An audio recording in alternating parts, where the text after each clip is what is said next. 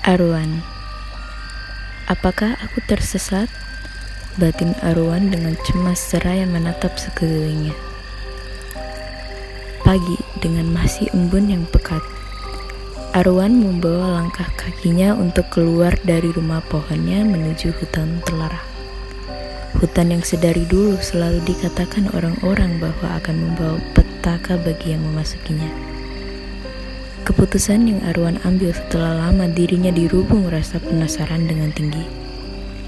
Selagi mengendap-endap agar dapat keluar dari wilayah pemukiman para penduduk tinggal. Saat matahari kian memuncak, Arwan masih dengan langkahnya untuk menyusuri rumput basah tersebut. Melihat sekelilingnya yang ditumbuhi banyak pepohonan emas yang menjulang tinggi hingga menembus kabut yang di atas. Jauh di lubuk hatinya, Arwan memohon maaf kepada temannya karena telah melanggar aturan untuk memasuki hutan ini. Hingga matahari mulai meluruh, Arwan pula belum menemukan jalan untuk dirinya kembali. Panik, Arwan telah mendapat apa yang selalu dikatakan mereka yang mengenai petaka dari hutan ini. Arwan putus asa dan malah menghampirinya memilih untuk terduduk di bawah pohon emas tersebut dengan perasaan yang berkecamuk, hingga Arwan yang tidak sadar bahwa mulai tidur. Dalam tidurnya, pohon emas tersebut mencahayainya serambi berkata bahwa dirinya adalah peri pertama yang datang dengan niat baik. Datang tanpa niat busuk untuk merajai dirinya dengan merampas pohon-pohon emas. Datang tanpa niat jahat untuk menjadi seorang yang serakah. Membuka mata dengan nafas terengah-engah, Arwan mendudukkan dirinya. Masih di tempat yang sama, di bawah pohon emas.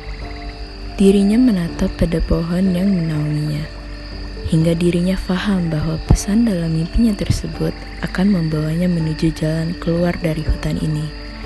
Dengan tegas, Arwan mulai berjalan lurus, Dirinya yakin bahwa jalan keluar yang tersinari cahaya emas tersebut akan membawanya keluar dan kembali ke pemukiman.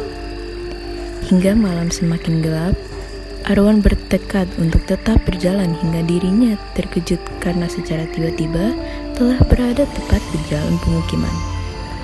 Hal yang belum pernah dirinya bayani dan alami, namun dengan sahnya terjadi pada dirinya saat itu.